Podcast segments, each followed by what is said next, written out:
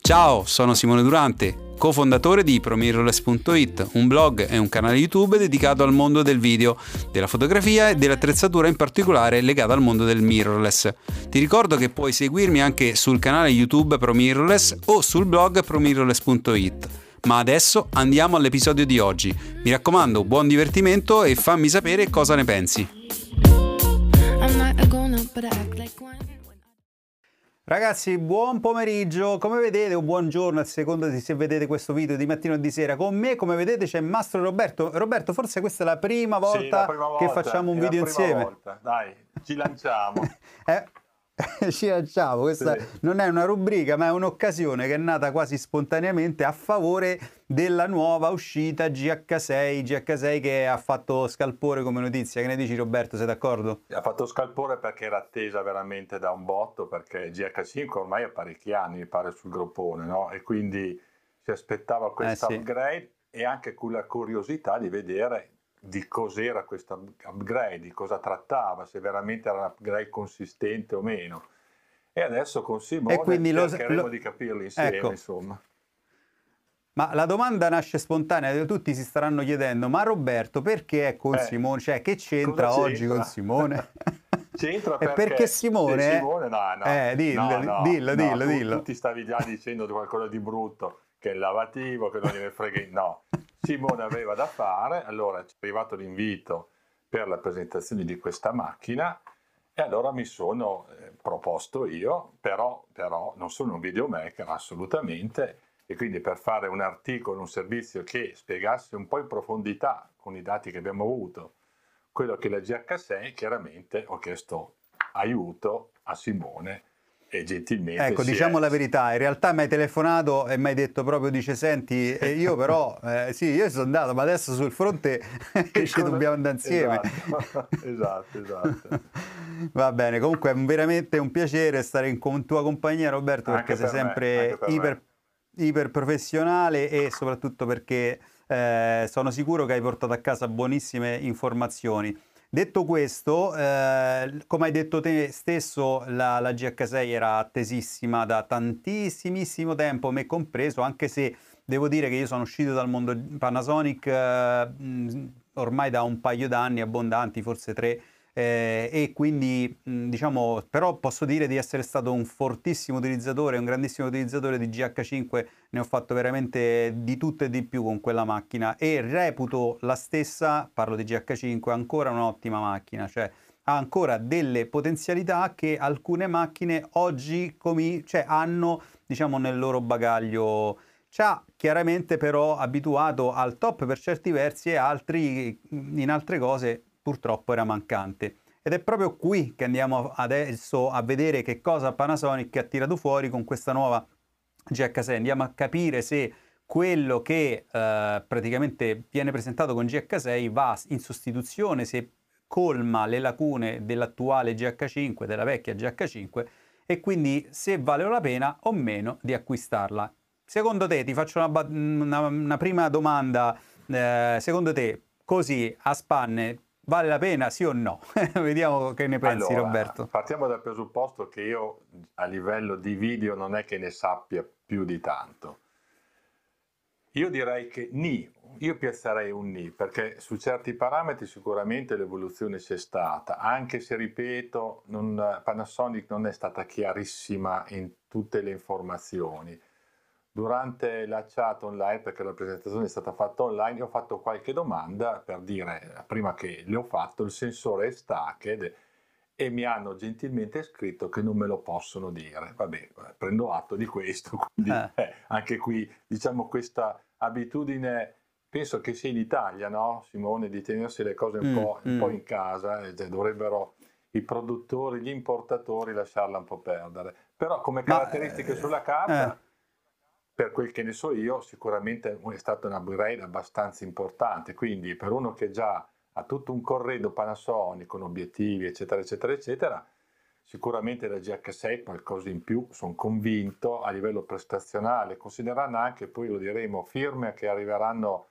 come ormai ci ha abituato Panasonic nell'imminente futuro, è una macchina che può dare dei plus importanti, però il giudizio finale deve essere il tuo domani anche magari allora, ti daranno una macchina in mano, perché sai, sulla carta è un fatto. Ecco, ah. questo, questo, me lo auguro fortemente, eh. Robby, perché credo fortemente che le cose poi vadano provate, no? Quindi tutto eh quello certo. che noi oggi analizzeremo e di cui parleremo chiaramente sarà motivo di test vero e proprio, soprattutto su alcuni eh, specifici settori di cui ti parlerò dopo, però la prima, eh, tu prima hai, do, hai, toccato un tasto che per me è un po' dolente, hai detto qui in Italia ci abitano un po' male da questo punto ah. di vista, io sono sincero, la prima domanda che ti vorrei fare, non so se hai avuto modo di rifletterci su, se, se in qualche modo hai una risposta, ma perché in Italia siamo sempre gli ultimi a, dover, a poter parlare di un marchio, un brand nuovo? È vero, cioè, mi, aspetta, mi spiego meglio.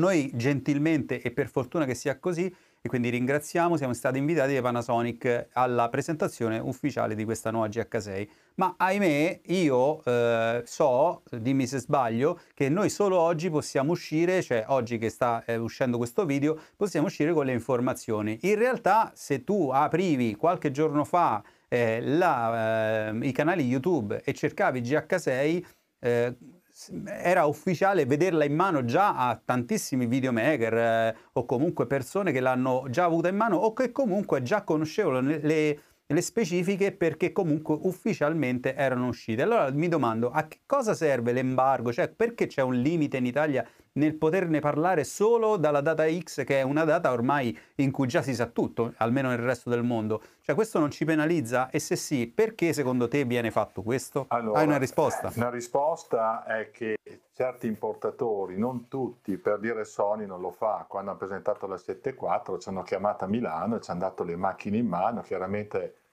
ci hanno detto non parlatene adesso, aspettate la, l'orario dell'embargo, però le macchine le abbiamo provate quindi certe aziende lo fanno, certe altre no e non capiscono che questo è deleterio per queste aziende. Cioè, e sono un po' preistoriche certi importatori in Italia ancora. Ormai tutte le informazioni mm. girano sul web.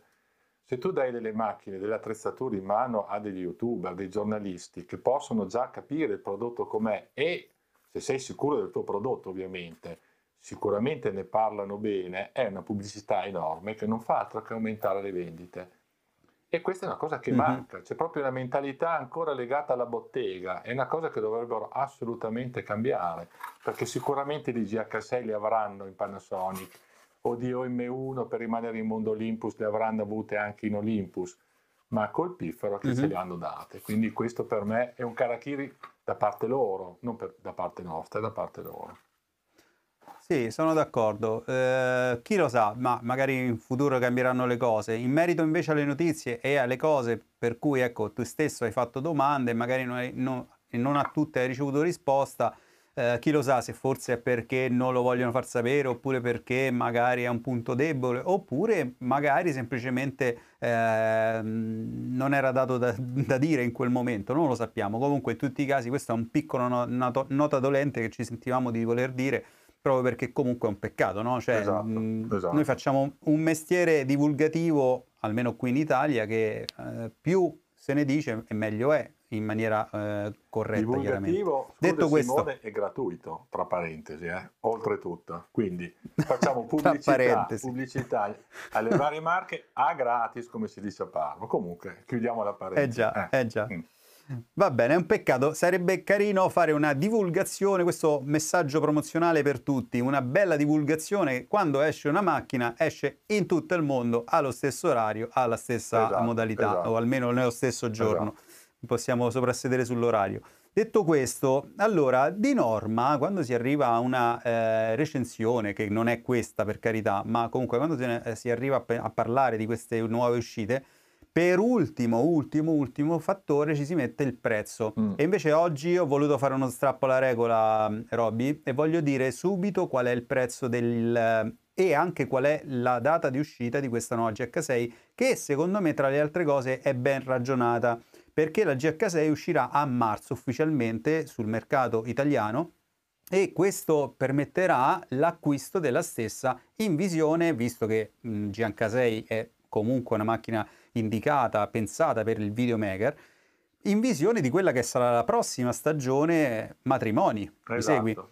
Quindi quindi è stata una mossa molto intelligente da parte di Panasonic che spero possa mantenere come data, perché chiaramente coloro che si trovano a corto di eh, 4K, 50p, FPS, slow motion, cose varie, insomma, e magari vuole in qualche modo una macchina al pari con i, con i tempi, eh, modernando, rimodernando anche la, il proprio zaino, zaino, perché se hai una CGH5 ormai è bella che logorata, insomma è la data giusta per uscire. E quindi andiamo a, a, svelare quali saranno i prezzi che sicuramente già tutti conoscono perché ormai eh. è già uscita in tutto il mondo. Comunque uscirà nel, nella versione solo corpo, quindi eh, solo il corpo macchina, a 2199 euro. Invece con il 1260 di ehm, eh, la, la, versione, eh, perdonami scusa che sto cercando di leggere, Leica con i 1260 Leica a 2007,90 eh, mentre invece la versione no scusa eh, ho detto male la versione 1260 Leica costerà eh, 2799 mm. mentre invece la versione con il Lumix 2399 ho sbagliato? No, corretto, uh, adesso sto corretto, leggendo corretto, qui la, corretto. corretto. Quindi questa eh, modalità insomma, di prezzi eh, già ci apre un, un possibile scenario, no? dice sì, per me è troppo, per me è poco. Mm, il tuo punto di vista in tal senso, poi ti do al volo il mio. Allora, eh, adesso il troppo e poco è molto relativo, mi appoggio un po', eh, anche se stiamo parlando di Panasonic, al mondo Olympus o M-System, no? È uscito l'M1, come, la, come sai bene, Certo. E costa circa 2200 euro. Se da un lato possono essere tanti per un micro 4 terzi, in senso assoluto non sono affatto tanti perché è una macchina con prestazioni elevatissime. Io farei lo stesso paragone sulla GH6. Possono sembrare tanti per un micro 4 terzi se uno è legato al formato, a parte tutti i discorsi che il micro 4 terzi ha un suo perché e meno male che c'è, perché riduce pesi, ingombri e costi perché tu girando con un full frame obiettivi a corredo sicuramente hai qualche chilo in più rispetto a quando giravi con eh, il micro 4 terzi. Ma in senso certo. assoluto il prezzo non è elevato perché sulla carta non sarà forse il massimo in tutti i settori assoluti GH6, però è una macchina professionale per quello che è il mio pensiero nel mondo video. E per prendere una macchina professionale mm-hmm. nel mondo video full frame devi andare, che ne so, su una 7.4 ma ancora più su una 7 S3 con tutt'altri costi. Quindi per me il prezzo è indovinato. Poi sappiamo bene che Panasonic ha il vizio poi di dare, fa subito delle mega offerte. Staremo a vedere se, se lo farà anche su questa macchina. Così. Sì, possiamo dire comunque che questo prezzo è, assolutamente e non a caso, secondo me, allineatissimo con quello che è la nuova Olympus eh sì, o, eh, eh, OM System, sì. come la vogliamo chiamare. Mm perché è veramente un euro di differenza. Mm. cioè, quindi qualcosa mi dice che eh, si sono più o meno guardati intorno, insomma, gli uomini di Panasonic e hanno detto sì, è vero che l'Olympus, sempre sistema amico 4 terzi, nasce per fare più fotografia. Assolutamente. Ed è questo un altro, un altro tema molto interessante, sarebbe molto interessante da capire, insomma, se eventualmente la eh, OM1 nuova può in qualche modo essere anche usata nel video al pari livello. Mm. Eh, però ti voglio dire, GH6 nasce sullo stesso identico prezzo per lo stesso tipo di sensore, quindi qualcosa mi dice che, un uccellino mi dice che insomma sono andati assolutamente a guardarsi intorno. Eh, e sulla base di questo possiamo asserire che sicuramente il prezzo è, è allineato, dai. Eh, anche perché le prestazioni che ti dà questa macchina non sono prestazioni da, sai, videomaker alle prime armi, sono veramente prestazioni di altissimo livello, soprattutto se consideriamo che ehm, voglio dire non ci sono competitor con questa fascia di prezzo. Uno mi dirà sì ma il processore, cioè il, il sensore è più piccolo. Sì, ok, ma le prestazioni le vedremo fra poco sono molto più alte rispetto ad altri brand. Eh, primo tra tutti, e qui entriamo nel perché non mi vorrei dilungare troppo, Roberto. No, nel eh, lato tecnico. Voglio, nel lato più o meno tecnico, mm. perché poi sai che benissimo che io sono uno che lo ama poco questo aspetto. Sì, però, lo dici, però sicuramente lo dobbiamo. Dici, però lo sai. no, perché eh, mh, mi sono segnato una serie di no e di sì, no? Mm. Devo dirti che i no sono 1, 2, 3, 4 e i sì sono 1000, cioè eh, eh, praticamente eh. non faccio il tempo a, a leggerli praticamente. E quindi tra i sì, partiamo dai sì, poi ti dirò i miei no, eh eh, magari tu hai fatto qualche appunto. Sì. Uh, tra i miei sì, il primo tra tutti è quello che mi ha fatto innamorare più di tutti l'idea di comprare questa macchina è stato il ProRes. Oh, tu mi dirai ProRes e perché eh, finalmente il ProRes è un, è un formato di acquisizione eh, video professionale, cioè un, un, vero e proprio file. ProRes ti dà delle, mh, delle caratteristiche di acquisizione incredibili. Eh, quindi questa è la primissima cosa che veramente mi è balzata agli occhi e ahimè purtroppo dico purtroppo non c'è il RAW in camera perché sarebbe stata un'altra grande potenzialità anche se il RAW ho letto più di, in più di un'occasione che è comunque possibile attraverso l'uscita eh, eh, ausiliare e quindi in, Atom, in Atomos eh, è possibile poi registrare in um, formato RAW, quindi comunque è possibile farlo. Però risoluzione da cinema vera e propria 4K ProRes 422 HQ, cioè tanta tanta roba, cioè veramente tanta tanta roba. Quindi questa cosa qui è la prima che mi è saltata agli occhi. Poi eh, vado un po' così, eh, vado Abbraccio. a leggere il 4K sì, 4K 60p è un'altra delle cose, non croppato, con 10 bit interni eh, in camera, questa è un'altra delle potenzialità non indifferenti. Eh, poi mi è saltato all'occhio un 7 stop di stabilizzazione, cioè 7 stop ormai siamo, la, la tiriamo, cioè che, che, facciamo? Ci giochiamo a tennis che, che, che i gimbal, e lei... Che i gimbal non li vendono più. allora su questo devo un po' correggerti, sì, nel so, senso che... Lo so che te ami il gimbal, eh, eh certo. No, no, no, no, no, anzi, casomai amo il movimento a spalla, però il, il gimbal o gimbal, mm. che si, dir si voglia, ha un motivo di esistere per fare movimenti di un certo tipo, mentre invece la camera a mano, e anche se ben stabilizzata, secondo me lo stabilizzatore serve a fare micro movimenti o al massimo eh, piccole sliderate o cose del genere, ma non di certo a fare la corsa a ostacoli, insomma, ecco perché comunque lì c'è bisogno di altri tipi di anche se questo stabilizzatore permette addirittura di correggere le imbardate, di tutto e di più, quindi sinceramente è veramente interessante sapere che eh, si arriva addirittura cosa, a 7. Questo, questo, parametro non era presente in GH5 o era presente meno, meno mh, mm, per dire allora, se non, ricordo male, se non ricordo male, in GH5 si arriva a 5 stop e massimo a 6 con l'utilizzo di ottiche stabilizzate Quindi, Panasonic. tanta roba questo progresso rispetto alle 5.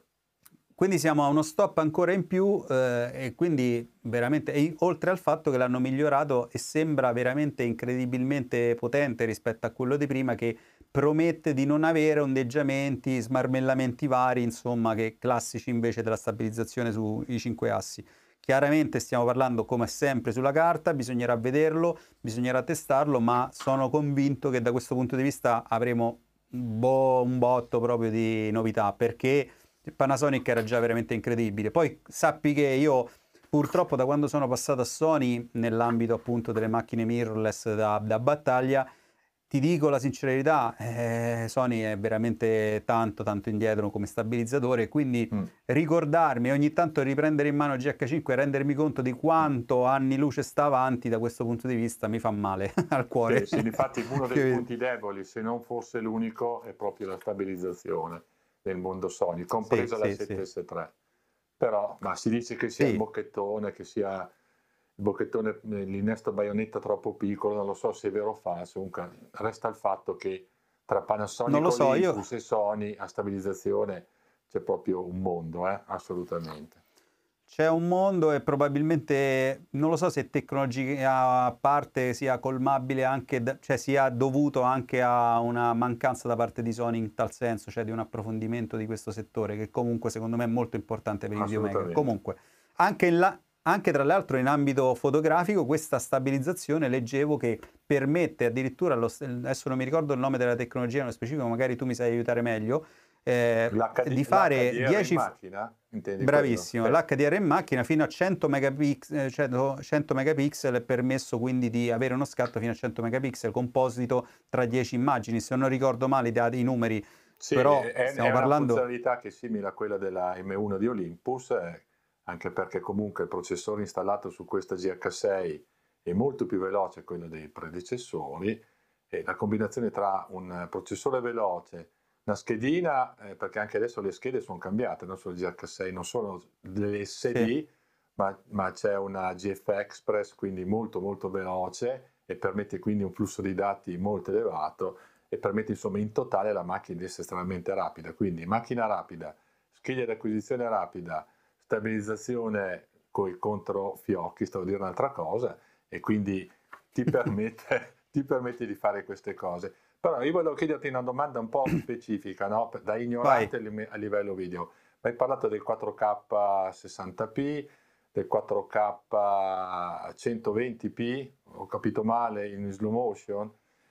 Eh. Beh, se per questo arriva, eh, guarda, lo stavo vedendo prima, tra i vari dati mi sono segnato un sacco di cose, comunque eh, in termini di slow motion, se non sbaglio, arriva fino a 300 frame per secondo rallentato 12 volte, cioè addirittura, ecco, quindi un rallentamento di 12 per. La funzionalità v, VFR, eh, frame rate variabile.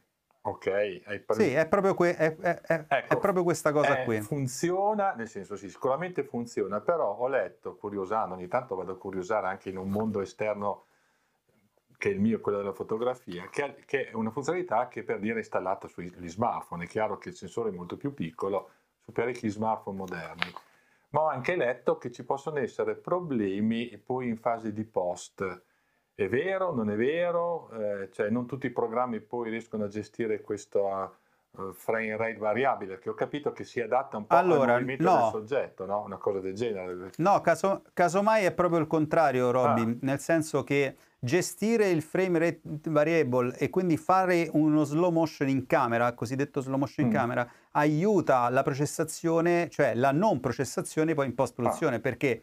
Perché tu hai un file già rallentato e quindi non dovrai chiedere al tuo computer di fare uno slow motion e quindi ridistribuire i frame. In realtà ha già un file a 25 frame per secondo con, eh, eh, come se fosse stato girato in quella modalità rallentata. No? E, l'audio, cioè, quindi... e l'audio è sincronizzato oppure... Allora, l'audio, l'audio sulla GH5 vecchia eh, non veniva proprio raccolto. Eh, io ho capito, quindi il, GH, il, GH6 invece lo fa, da quel che ho capito. Bravissimo. Eh. Infatti in GH6 sembra esserci presente il file audio. Tu mi dirai, ma come fa ad andare in sync rispetto a un appunto. file rallentato? Non ci va, non ci va. I file, eh, diciamo, rallentati normalmente sono raccolti o come file separato oppure in sync ma eh, dall'inizio. Poi chiaramente il file video andrà da una velocità, il file audio andrà a un'altra velocità e quindi ti servirà solo come raccordo eventuale personalizzare Comunque alcune parti di questo. Fa, per dire matrimonialista può essere una gran cosa, giusto? Perché? Eh, allora, lo slow motion in camera è, eh, nasce quando, e, e, se ne deve fare assolutamente utilizzo quando è il momento di utilizzarlo e se sei solo sicuro al 100% che quello sarà l'unico modo in cui fruirai di quel file. Se invece tu hai dei dubbi in tal senso, dici ma sta cosa la rallenterò o no, ecco, è meglio che non lo fai, insomma. Lo fai dopo, altrimenti ti succede... lo fai dopo al limite. Sì, lo fai dopo. Anche perché altrimenti ti può succedere come è successo a me che fai un rec di, che ne so, 10 minuti di intervista e poi ti, ti accorgi che l'hai fatta a, a, metà della velocità e dopo devi spari, fare il contrario, in post-produzione. Dove... No, no, diciamo che lo puoi fare comunque se mm. sai il rapporto di, eh, con quanto è stato rallentato, lo riacceleri al doppio della velocità, facciamo finta che l'ho fatta alla metà. Mm e riottieni il file originale. È solo un modo di strecciare o allungare. Chiaramente quello che cambia però, Robby, è la eh, qualità del file, perché una macchina quando deve acquisire più informazioni in termini di frame per secondo, chiaramente riduce la sua qualità in termini di bitrate e quindi anche lì c'è da stare attenti, soprattutto su una macchina a volte riduce addirittura l'area del sensore, quindi ah, sì. c'è da stare attenti a questo, perché chiaramente riducendo l'area del sensore per darti maggiori prestazioni, chiaramente su un micro 4 terzi la cosa è deleterea, insomma, quindi bisogna starci un po' attenti. Almeno sul GH5 era così, cioè tu facevi un slow motion a 300 frame per secondo, facciamo un esempio, o a 240 massimo arrivava, o a 180, adesso non mi ricordo, però comunque quando rallentavi avevi poi chiaramente un rumore molto più evidente.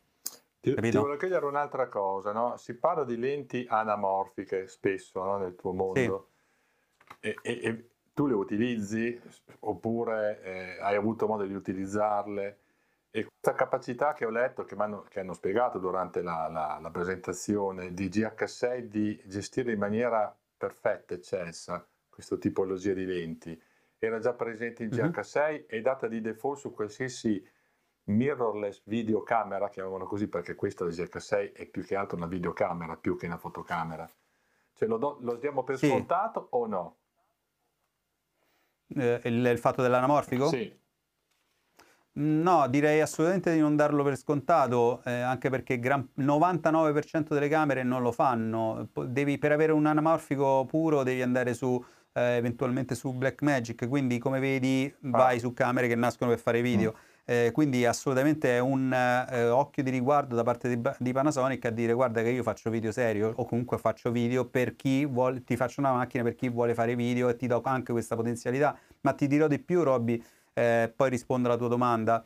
Non solo questo, stato, sono state implementate tante cose proprio specifiche per i, eh, per i videomaker e uno tra i principali fattori proprio di interesse, almeno per quanto mi riguarda, è il video assist, cioè la possibilità di vedere luttato cioè perdonami il, sì, sì. il nome, mm. insomma, però di vedere in LUT precaricata i, i punto cube, i famosi punto cube che sono appunto le LAT che tu puoi generare su DaVinci o su altri software e puoi vedere già con la colorazione finale. Anche questa è l'unica macchina ad oggi presente sul mercato che ti dà eh, questa, questo plus che ti posso garantire che per chi fa video è il non prosulta dell'aiuto contestuale alla color soprattutto quando giri in log, perché tu vedi direttamente con la post-produzione più o meno semifinita che poi utilizzerai in post-produzione. Sì, file, è l'unica... non vedi il file piatto, smorto, senza contrasto. Del... No, no, ma n- non è tanto quello, no, non è tanto quello, perché anche prima con le altre macchine tu potevi già con la GH5 vedevi corretto, però mm. vedevi con una LUT automatica di correzione. Invece qui tu puoi caricare la LUT di ah, Matrix, ah, ah, la okay, LUT di, okay. eh, di, profilo, di Interstellar. Il, il profilo che poi utilizzerai in fase di post, insomma, alla fine. E addirittura te lo puoi costruire te, mm. insomma, mm. no? Su, in post-produzione e poi lo carichi in macchina. Questo è un plus importantissimo per fare la colore e avere quei giusti effetti colore, fare la fotografia, le luci, le temperature colori che tu vuoi per far sì che quel film poi assomigli, quel film, quel video che stai mm. facendo assomigli a quello che tu poi ho, vorrai ho poi in post-produzione. anche in questa presentazione che le informazioni sull'LCD sono tantissime e proprio mirate al mondo dei videomaker, tipo la temperatura, i gradi Kelvin direttamente sull'LCD, sì. no? lo puoi mettere, tu, mettere nel punto che ti interessa, i vari strumenti, V-meter, è una macchina proprio che si vede. Mi ha ricordato sotto certi aspetti la S1H, no? la full frame di casa Panasonic. Quando ho visto la presentazione sì. ho visto i menu, cos'è sta roba? Tutt'altre cose Ma che infatti... servono a voi. Infatti eh, ci assomiglia proprio tanto, anche nella ventilazione, e parliamo di un altro Bravo, tema, esatto. eh, il record illimitato di questa macchina che GH5 già ci aveva abituato ad avere, cioè è un'altra delle cose fondamentali, noi oggi stiamo registrando Roberto, no? tu stai registrando con una R6 se non sbaglio, esatto e dovrai, dovrai, stare attento a 29 minuti e a ricordarti ogni butto l'occhio. Che magari finisce. Ecco questa cosa eh, è per un videomaker come puoi vedere fondamentale di importanza primordiale. Quindi quelle macchine che escono con un plus del genere in più secondo me sono assolutamente da considerare macchine di serie A rispetto alle altre. Malgrado la risoluzione la bellezza e tutto io soffro tanto questa cosa in, in, alcuni contesti e credo che chi abbia una macchina che deve fare video deve necessariamente eh, avere questo plus. E questo plus è stato raggiunto anche al raffreddamento che hanno anche sulla Panasonic GH6 inserito, nonché il display eh, orientabile nella maniera basculante che è proprietario delle macchine Sony in termini estetico, no? cioè di vedere quel, quel, mm, display che si apre in maniera basculante. Per me è un'altra delle cose che è bellissima da avere perché quando metto la macchina su un gimbal e lo alzo a due metri di altezza, eh, cavolo, è bello poter ruotare il display eh, tu mi dirai, sì, ma anche con GH5 potevi aprire il display e lo ruotavi verso il basso. Peccato che quando lo fai, magari se hai dei cavi inseriti per il registratore, il, il, ci sbattono contro. Eh. Eh. Ecco, invece in questo modo, eh, per esempio, cosa che non è stata fatta sull'S3, famosa macchina della Sony, no? Mm. Ecco, c'hai il display eh, eh con, con, l'apertura totale, ma hai quel limite, non puoi vedere in maniera basculante, è una cosa che mi manca tantissimo. Quindi non so come dirti, ma Eh, questa è una macchina che nasce con veramente con le, i plus, per esempio, dell'S1H, insomma, no? Con, eh, si vede che è copiata, cioè in, sì, dandoti sì, è, le è stesse potenzialità. È la figlia. È la sì, figlia. So, è, la figlia, ma in, in, su un sensore ridotto. Allora, Simo, volevo farti una domanda, no? I vari file che abbiamo presenti in questa macchina, i vari 4K, 30, 50, 60p, Full. HD 240, vlog, LUT, insomma tutte quelle che sono le caratteristiche intrinseche di una videocamera, perché questa, ripeto, per me è una videocamera, per avere le stesse cose, eh, raffreddamento, sistema di raffreddamento attivo, perché è attivo alla ventola, insomma, per trovare delle caratteristiche simili, a parte il, il sensore 4, micro 4 terzi, mm. a che livello devi arrivare nelle altre aziende? Su che macchine devi andare a pescare? Parli da un punto di vista esistono. economico, tecnico o no, di marca? dal punto di vista tecnico, tecnico, proprio tecnico. Cioè, cioè tipo, mi hai detto, adesso finalmente c'è il ProRes, eccetera, ah, eccetera. Okay. Per trovare queste carte, dove devi andare a sbattere? Perché poi Beh. si lega un po' al discorso iniziale del prezzo, no? Ma io voglio capire. Sì. Io nel mondo fotografico so cosa andare a vedere, ma nel mondo video, per avere queste caratteristiche, sono costretto a spendere molto di più, non ho alternative oppure cosa? Io rischio comunque, come sempre, di essere monotono e lo so, però purtroppo la macchina che mi sta riprendendo ha questo e di più, fermo restando che però ha alcune mancanze, quali ad esempio lo stabilizzatore che manca, l'autofocus che manca, eccetera. Però io mi sto registrando attualmente con una eh, Pocket Cinema Camera 4K micro 4 terzi che ha, se vogliamo, anche di più, no? e, e costa ormai quasi 1000 euro, quindi se vogliamo la risposta viene mm. da sé eh, con Blackmagic. Diciamo che a parte l'eccezione Blackmagic, che è veramente un'eccezione, certe volte mi domando come fa Blackmagic a fare questo, eh, comunque a parte questo, diciamo che nell'ambito del video non ci sono paragoni, nel senso che per avere quelle prestazioni lì devi andare su S1H, devi andare su eh, S3 eh, di Sony, devi andare verso macchine professionali, quindi con dei budget incredibilmente più alti, devi andare su R5C de, di Canon, quindi devi salire ma di tanto tanto, cioè del doppio del prezzo. Quindi okay. c'è da accettare... È un po' quello che succede con la M1 di Olympus, per avere quelle caratteristiche Bravo. devi andare su, molto su. Eh. Quindi se possiamo anche asserire, Roberto, che il processore in qualche modo è... Eh, scusa, il, il, sensore in qualche modo è quello che fa veramente la differenza di prezzo e di poi mh, potenzialità. Di, cioè... fa, di fascia di mercato, dai. Ma no, no, parlo proprio di potenzialità perché avere un sensore più piccolo consente poi di potersi spingere oltre da un punto di vista di potenzialità, cosa che normalmente... Ah, ho capito, ho capito. Ho capito, eh, capito? Mm, questo è un po' il limite, capito? Ma secondo te a naso, dato che sono anni che fai questo mestiere, questo lavoro, il file che ti darà questa GH6 sulla carta potrebbero far o meno rimpiangere i file di una ipotetica full frame, videocamera full frame? Mirrorless mm. videocamera. No, eh, rimpian- beh, dipende che, di, da, che fascia di prezzo. Se vai a prendere l'R5C probabilmente no, eh, anche perché ricordiamoci sempre che il micro 4 terzi è un micro 4 terzi con i pro e i, i contro. Io sono fortemente diciamo, motivato verso il micro 4 terzi, che, tant'è che ne ho due di, di micro 4 terzi in, in casa. Però voglio dire, eh, credo fortemente che eh, il processore chiaramente sia un pro e un contro, no? Quindi mh, mm, la risposta viene da sé. Ascolta, ma ehm, i file di questa macchina sono cose che mi allaccia anche al mondo fotografico, sono più pesanti, meno pesanti, pesano uguali, cioè sono ingombranti nello stesso modo rispetto a un sensore con superficie maggiore?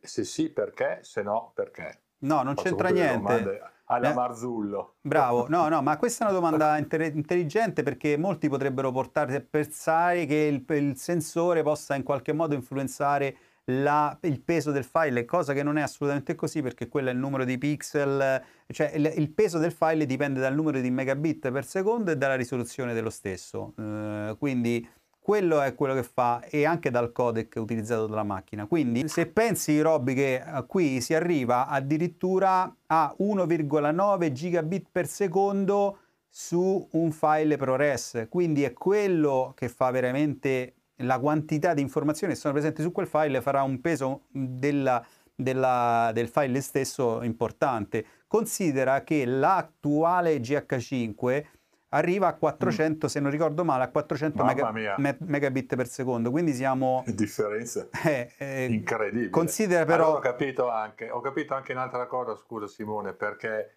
nei prossimi firmware è predisposta già la registrazione diretta su una SSD attaccata alla presa USB. Dicevo, ma come mai sta roba? Eh, per questo. E in effetti, in effetti un SSD esterno costa molto molto meno di una CF Express, no? Perché devi andare a terabyte, perché a questo punto con questi flussi di dati...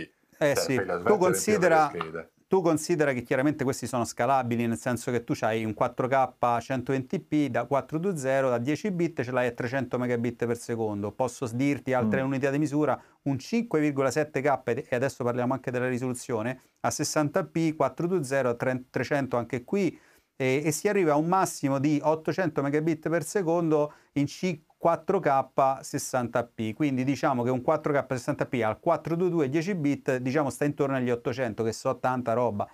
E, eh, certo. Mm, insomma, per farti capire eh, che il peso può variare da queste cose, non tanto dal, dal, dal, dal, sensore. Come se non bastasse, ti ho enunciato il 5,7K. Mm. Ecco, questo 5,7K che viene presentato a 60p è un'altra importante future eh, da nominare che è un 10 bit anche qui e quindi altro tassello interessante. Perché, perché stiamo parlando di un 6K scarso eh, che tra le altre cose insomma eh, va in qualche modo a coprire quel minimo di range in più che potrebbe servire per fare il crop poi dell'immagine quindi anche qui GH5 è ben centrata, ti va a dare la giusta risoluzione al massimo di 6K in 30p, quindi 25p, senza sbarrare su numeroni insuff- cioè, inutili, diciamo ti, così. Ti, ti, dà quello che ti serve, quello che serve Secondo me sì. Anche. Io lo, ormai sono, sono, un disco rotto su sto, questo tema, però secondo me è assolutamente importante questo paragonarsi a, livello giusto rispetto ai, ai, a quello che è l'attuale possibilità e necessità. Altre note, Robby, se vuoi? Vlog sì, integrato. Eh, esatto, esatto, eh, esatto, quello ti chiedevo. Vlog per fortuna integrato, stavolta non hanno fatto la cavolata che fecero mm. eh, all'epoca della, um, della, GH5 che ancora oggi... Che poi la... te lo fanno pagare? Sì, sì, costava 200 eh, eh. euro, 100, no 100 euro se non sbaglio. E quindi eh, diciamo questo è un plus eh, da, da, nominare. Che altro che mi sono segnato? Poi parliamo di qualche cosa di negativo prima di chiudere questo video. No, io ti devo fare un'altra domanda. Vai, io falli, fai. Ho rompiscatole. Il sensore nuovo sensore da 25 milioni di pixel sì. senza filtro passa basso. Io allora so che il, il filtro passa basso cerca di eh, eliminare almeno parzialmente il problema del moiré. Sì. Allora, Esiste in ambito video il problema del moiré? E eh. se sì, anzi sì, perché secondo me è peggio nell'ambito video che in quello foto, perché quella foto, non fai no. quella foto, poi puoi filtrare, puoi farci no? qualcosa. Ma a non avere il filtro passa basso, punto interrogativo, per te sarà un punto debole di questa macchina o avranno, avranno messo qualche ciappino software per eh, evitare questo? Perché non abbiamo nominato, Robby, il fatto che appunto mh, viene enunciato una gamma dinamica e tutta una serie di plus che vanno a correggere, mm, mm. A, a, virtualizzare, a sistemare e qui si, ci avviciniamo ai lati negativi. Eh, comunque, per rispondere alla tua domanda... Ragazzi, è un po' ragazzi che cioè, vedevo le nuvole nere sullo sfondo perché... sapevo già Simone cos'è che gli è rimasto qua, eh, adesso fra un po' ve lo dice. Allora comunque, vai, vai, detto questo, credo che eh, da questo punto di vista non abbiano assolutamente toppato, Panasonic non è che ti sbaglia, almeno credo, insomma, dopo ah, ah, arrivati alla versione 6 della GH non credo che si metta a fare una macchina che ti dà un, un effetto Moré eh, di qualche tipo strano, insomma, cioè, io non, non mi preoccupo di questo, mi preoccupo più di quello che può essere il lato alti ISO di cui parliamo fra poco. Eh, mm. Però chiudo dicendo che eh, in teoria sulla carta hai ragione te, poi sono convinto che eh, gli uomini Panasonic, gli ingegneri Panasonic sanno quello che fanno e sicuramente avranno trovato un ottimo sistema per colmare alcune problematiche. Tra le altre cose enunciano anche un fortissimo guadagno in quello che era l'effetto eh, rolly shutter, quindi la correzione del rolly shutter, staremo a vedere anche questo. Però per tutte queste cose permettimi di dire Robby che aspetteremo l'uscita e la, soprattutto eh sì, averla in mano perché queste cose veramente sono cose da provare prima di parlare, ok? Già, okay, già okay. spesso ce lo, ce lo, dicono, eh, ma parlate, però ancora non avete provato, quindi stiamo eh. attenti a dire le cose. Eh, quindi, risoluzione l'abbiamo detto. Che altro posso dirti di positivo prima di andare a parlare dei lati negativi? Ecco, quello che non ho chiesto, mi sono dimenticato durante la presentazione, mica sempre poi comunque rispondevano, è se tutti questi profili, settaggi, possono essere, come in certi brand, trasferiti sulle altre macchine, del tipo io ho Nessuno-H e una GH6, posso trasferire da una all'altra e viceversa questi profili? So che certe aziende, certi, certi brand lo fanno. Non Anche credo, punto... no, io che sappia io non credo, però magari sbaglio, non lo so, cioè, però no, non credo che sia così importante. Cioè, io personalmente sarà che è l'abitudine del videomaker, ogni volta che prendo la macchina la ripasso al setaccio tutta, non è... Mm. Anche se devo dire che su questa GH6 hanno fatto una cosa fighissima, mi sembra fino a 4, addirittura 5 poi faremo vedere anche le immagini insomma per far capire com'è fatta eccetera. Però hanno fatto addirittura 5 o 4 adesso non mi ricordo tasti, cioè pre, presettaggi no? di personalizzazione dei profili, quindi si può passare sì. da uno all'altro velocemente. Chi lo sa, magari quello che dici te si può, si può fare, non lo so, non, però non, non, lo so, se sono sincero non, non, te lo so dire se, se è possibile. E allora, e allora, allora apriamo, apriamo le sbarre, molliamo il leone Simone che ci dice quella cosa che proprio gli sta qua sul collo. Dai Simo, spara. premesso, premesso, che, sai, il tempo è tiranno, qui siamo oltre già i 40 mm. minuti, eccetera, però... Eh, eh, sì. mi Facciamo sare... il gran finale. Dai, no, no, perché ti, ti, dico che ci sarebbero tantissime altre, altre, cose molto belle che hanno fatto su questa macchina e che magari per, per velocità non sto enunciando, però... Eh, veramente vi consiglio di vedere, magari alleghiamo, se siete d'accordo Robby, alleghiamo il file che ci ha mandato Panasonic stessa a questa nostra eh, recensione, lo mettiamo disponibile così che si possa scaricare il documento e vedere tutte le caratteristiche che io mh, così al veloce non sono riuscito a dire, tra cui per esempio mi viene in mente il microfono a quattro ingressi, cioè quattro ah, linee ah, con il, um, un'estensione chiaramente, però è possibile prendere fino a quattro ingressi contemporaneamente, quindi la possibilità di fare registrazione su quattro canali differenziati e tra le altre cose è stato aggiunto anche un tasto funzione inter- eh, migliorato e non di poco il, il menu dell'audio, eh, altra cosa sempre molto sottovalutata da, da chi costruttori di macchine fotografiche eh, o, video, o videocamere. Insomma, la macchina anche a livello corpo è veramente eccezionale, cioè ci sono tasti funzione messi bene, tasto di record frontale, illuminazione frontale del record, quindi la possibilità per chi è inquadrato in quel momento di vedere che la macchina è record, cose che per un fotografo per, come, come, te, Robby, sono poco importanti, ma per un videomaker ti posso garantire che sono ah, certo. la, la, la, panacea, insomma, a volte. No? Detto questo... una bomba a livello di robustezza anche, no? Bravissimo, bravissimo. Eh, cioè. Anche la tropicalizzazione è stata veramente portata e denunciata insomma, come un, meno 10 gradi, se non ricordo male, insomma, sì, dichiarata. Esatto, esatto. Insomma, tutto bello, ma mi sono segnato, come dicevo, 2, 4, 5 punti, ok? Allora, mm. Dual ISO mancante. Io quando ho sentito questa cosa mi è crollato il mondo addosso, ti giuro, stavo lavorando perché quando ieri stavi vedendo, l'altro giorno stavi vedendo questa presentazione, ti giuro che leggendo qui e là qualche presentazione che avevo eh, saputo, qualche dato che avevo sentito, io ho detto al mio collega, ho detto mi sa che eh, prendiamo e ci riprendiamo un, una barra 2 GH6 perché veramente avere una macchina stabilizzata a, a quei livelli e io ho dato, non lo so perché, ma ho dato per scontato che fosse dual ISO. Cioè per me era inconcepibile, inconcepibile che si potesse nel 2022 fare una macchina micro 4 terzi non dual ISO. E invece tu mi hai riportato sulla Terra. Mi hai detto, guarda, eh. che, che mi sa che non è dual ISO. Almeno, noi l'abbiamo chiesto e ci hanno detto no, no. non è dual ISO. Ecco, questa no. cosa qua, a meno che i costruttori di Panasonic hanno fatto il miracolo, ok? Cosa che probabilmente è sicuramente mille volte meglio di GH5, che ricordiamo che a 1250 ISO ti cominciava a preparare lo sputacchio da farti addosso. Allora, a meno che mm. non è stato veramente fatto un miracolo e che quella famosa processazione di cui parlano ti porterà ad avere un guadagno incredibile anche in alti ISO, dove per alti ISO mi accontenterei di un 3500, 4000, cioè metà scala, ecco, a meno che questo non è avvenuto, per me purtroppo tutto il castello produttivo, tutte le bellezze di cui abbiamo parlato fino adesso, crollano di brutto pure. Perché? Perché ti, ti annuncio che anni fa Panasonic se ne uscì con GH5S, non GH52, eh?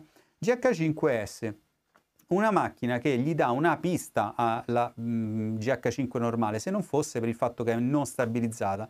E quella macchina lì, portata intorno ai 4000-5000 ISO, lavora una spada, perché è dual ISO, che poi è quello che fa anche Blackmagic, cioè tu vai tranquillamente fino a 6-7000 ISO e non hai problemi.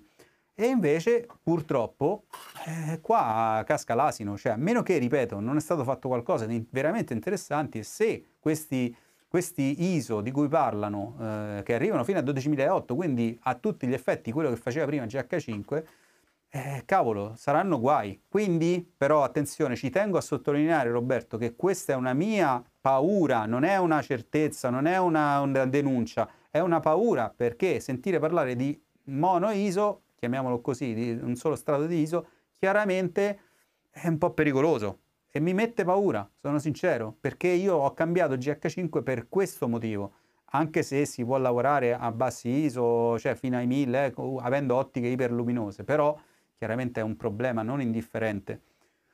Non lo so se sei d'accordo.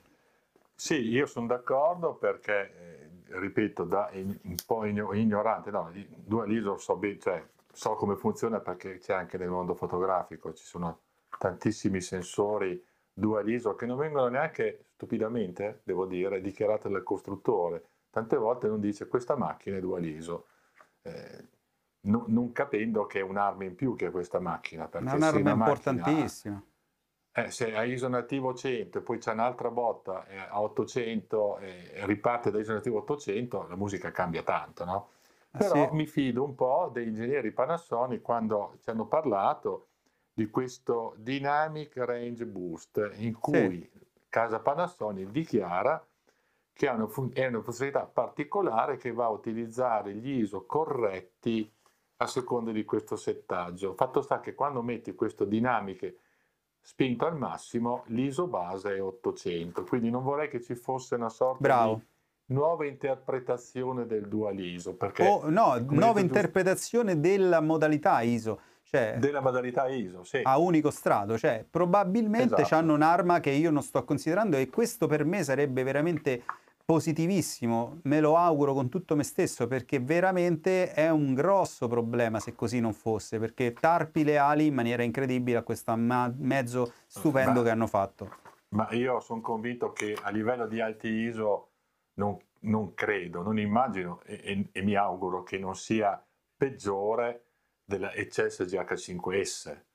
Cioè, dovrà andare almeno io, nello stesso allora, modo. io ho i miei dubbi, mh, mm, però vorrei proprio essere smentito e tra le altre cose ti dico anche che probabilmente eh, questa virtualizzazione della problematica, cioè permettimi questo gioco di parole, mi convince mm. poco perché preferisco le cose che nascono dall'hardware e non dal software sono sincero. Cioè le risoluzioni che nascono dall'hardware e non dal software. Però, ripeto, spero di prenderla al più presto in mano e di dire cazzo che hanno fatto. Hanno fatto una cosa alla grande e quindi ben venga.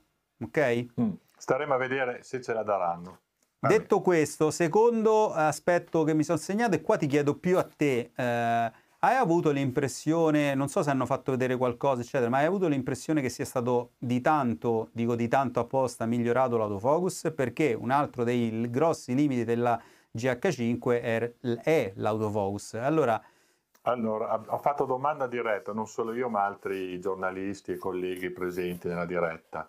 Se l'autofocus della GH6 è solo a contrasto. Prima domanda, anche perché è una curiosità che ci poniamo in tanti per sapere se Panasonic in futuro penserà anche a un sensore con la messa a fuoco a fase, mm. dove si è detto chiaramente che solo a contrasto ci hanno detto che è circa tre volte più veloce rispetto a quello installato sulla GH5 e che i vari riconoscimenti animali, visi, occhi sono quelli che più o meno hanno tutte le macchine attuali ed è molto molto efficace.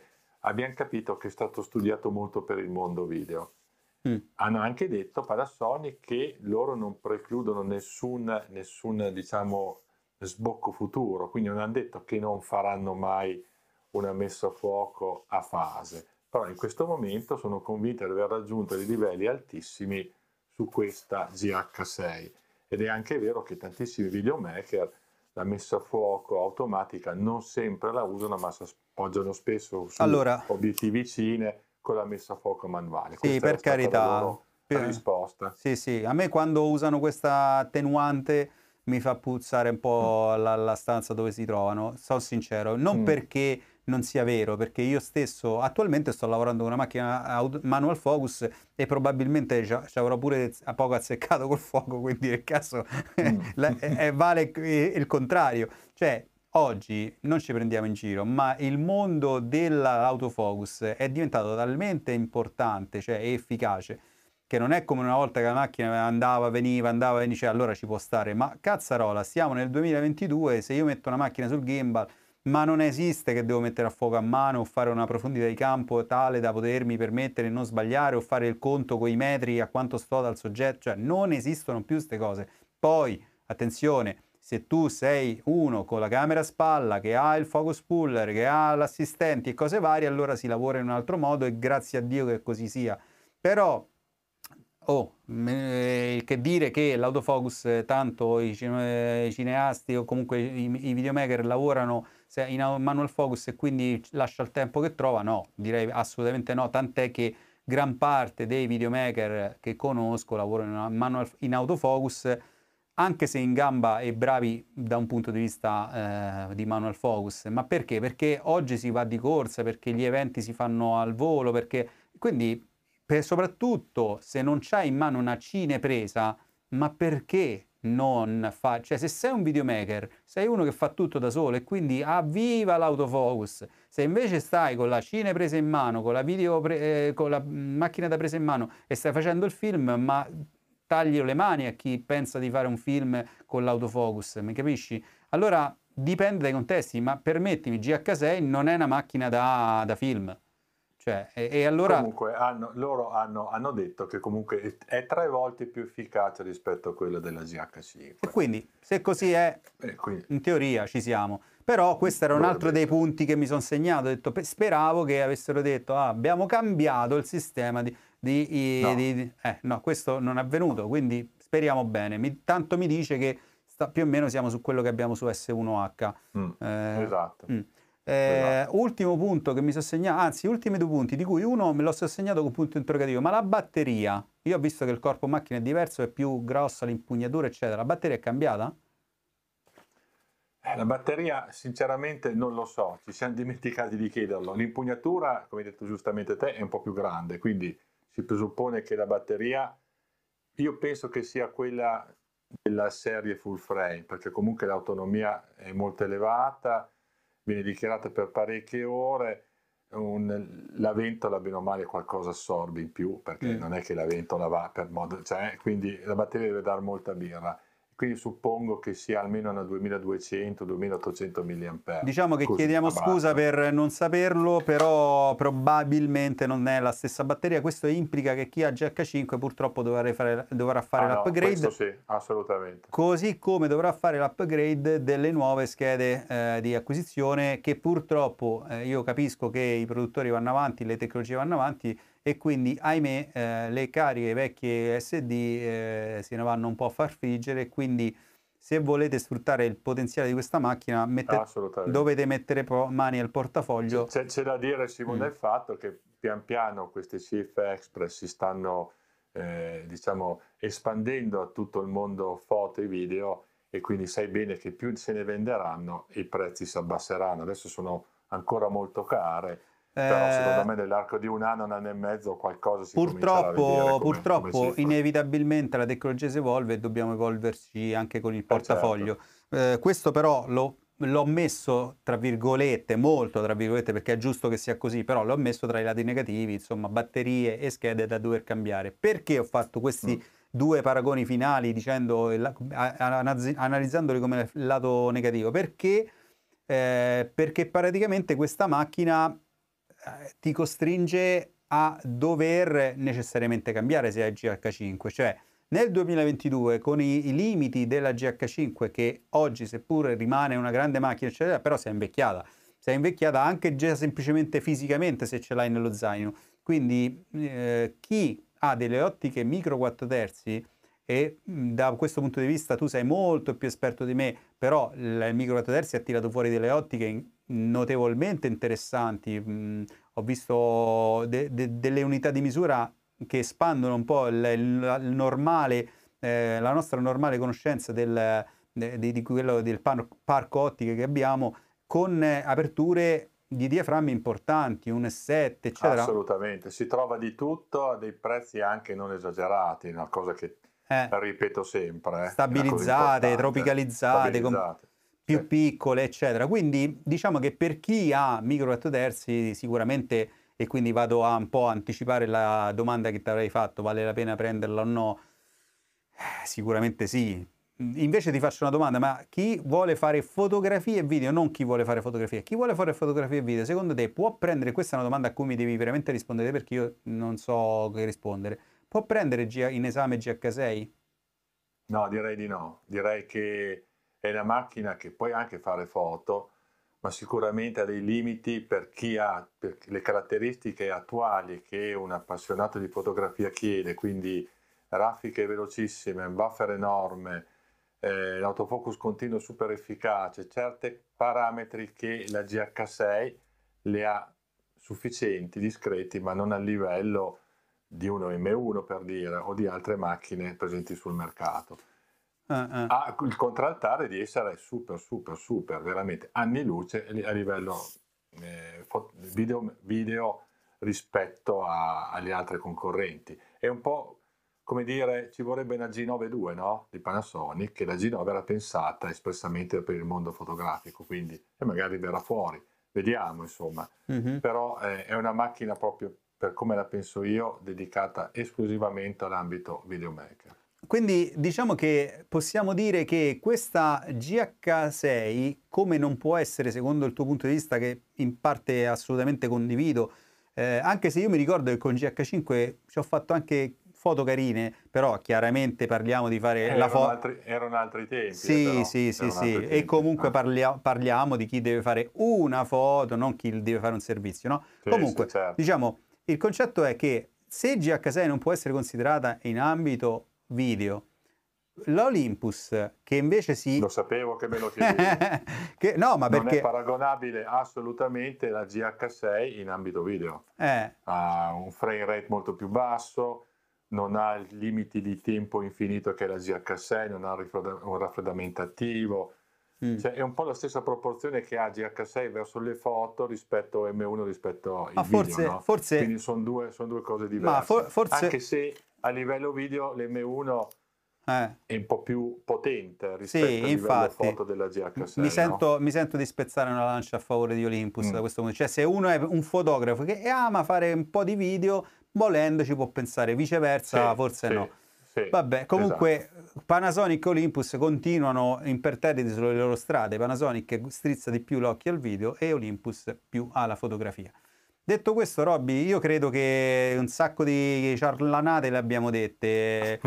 e, e, che dirti, mi dispiace insomma che di non aver fatto insieme a te una cosa troppo tecnica, ma in fondo penso che le persone vogliono... E chi lo sa? Vogliono... E chi lo sa? Ma, lo ma sa? sai, le persone vogliono sentire eh. più i pareri e capire mh, così i ragionamenti mm. piuttosto che stare lì a guardare l'ultimo bit. Ma magari un giorno ci troviamo a provare insieme una videocamera, dai, chi lo sa? Eh? Eh, doveva, doveva eh. succedere che dovevamo provare l'R5C insieme, eh. ma purtroppo siamo in attesa che ci sì. richiamino che c'è stato un problema, sì. quindi Va bene. Robby, è stato un grandissimissimo piacere, spero di replicare eh, il prossimo Anche futuro.